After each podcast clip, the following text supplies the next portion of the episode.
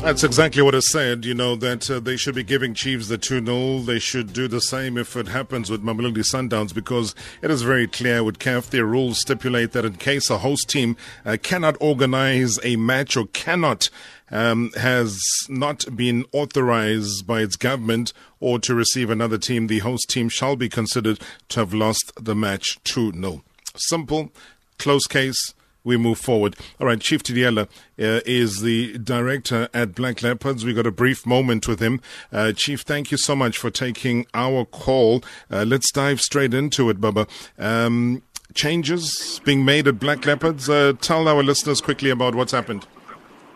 Yeah, I think it's not, well, change, but it's not necessarily change. That addition, obviously, to bolster our technical team. If you remember a few weeks ago, obviously, Dylan Kerr resigned, and you know want to, to, to have obviously a strong uh, technical team. So what we've done, we've brought in Constantine Papic as a technical manager. And uh, uh, maybe I must just clear it to say it's nothing sinister. He's not in. I know with South Africa we used to say when you bring a technical person, it's trying to push someone out. And the reason we are naming it technical managers because it's not only going to be responsible for the first team, but all, all the coaches and all the team, the DDC, our ABC team, and our development from as early as, as six years old. Uh, maybe the other clarity I must give now, the question will be what is he going to be doing? Yes, he will make the lineup for the first team. He will be on the bench for the first team. And he will attend all the training for the first team. Reason being for now, obviously, the existence of the team or for us to have uh, our DDC team, the Premier Division team to remain there, that allows us to have that. So if should the team get relegated, then obviously there's an impact on others. So firstly, it's just for him to be able to stabilize the first team. But the reason it's called technical manager is because we want him to be responsible for the other things. Maybe for those the manager is, description of managers lead, control, organize, and plan. So he will be planning, organizing, and leading all the technical teams by without hiding anything. Yes, he will be in the first team. He will make the lineup. He will be on the bench, and he will do all the other things with the first team first. So this is Constantine Papic. He'll make uh, the starting lineup for Black Leopards. Yeah, he's responsible for all technical. The CMAs, the Bobes, and, and the Shibambus, they report to him as far as everything is concerned. But obviously, from a technical point of view, not only him saying this, they sit obviously and they discuss, but the person who's responsible will be him. At the press conference, we also introduced the Tulanis and the events who are responsible for our development team, same as the guys who are responsible for the DDC team, so that they all must then report to him. The idea being that we want one person who's got a certain style of play that we can try and teach it from uh, as young as our, I think our youngest team is six years old. From there, going up and making sure that they all uh, play a certain style. And when things don't go right, because Seema is the head coach, who then takes uh, the bullet from you, Chief? Uh, obviously, it will start with Costa, but all of them. Uh, uh, whatever discussion that they have as a technical team, they need to all take responsibility. But obviously, the leaders like me, if today Black Leopards is failing, I must take responsibility because I'm the one who's leading the club. Even though I can't go and say I'm not the one who made the lineup or I'm not the one who trains players. So the position then affects whoever that is in the leadership to say you need to be able to set the plan. And you know, like I say, that when things don't go right, and you say that they all collectively take uh, the bullet from you, but usually somebody gets fired. Do you fire the technical manager? You fire the coach? You can even take, it depends. It will depend on uh, from case to case. Rightfully, myself, if it was my own decision, in my opinion, you would, if, if technical and the team is not playing well, the whole technical team should actually get fired. Things are not going right because they're the ones who are responsible for that. Before you brought uh, Papic in, uh, was Seema as well as the rest of your technical team aware that you were going to get somebody? And what was their reaction? What was their feeling about this? Yeah, they even, if, if you check the press conference, they even explain. And the reason we're bringing them in is just unfortunate Dylan left. Remember, Seema is still a young coach. Morgan, Bobbe, they're all still the same. So they need a person who will obviously guide them uh, with experience and be able to get them to learn even more.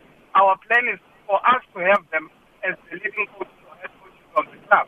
But we don't want to throw them in the deep end. I know there was a big argument about Morgan and, and, and um, uh, Morgan to say, you know, they saved the club from, from, from relegation. Why don't we now just let them be head coach? But it's too early.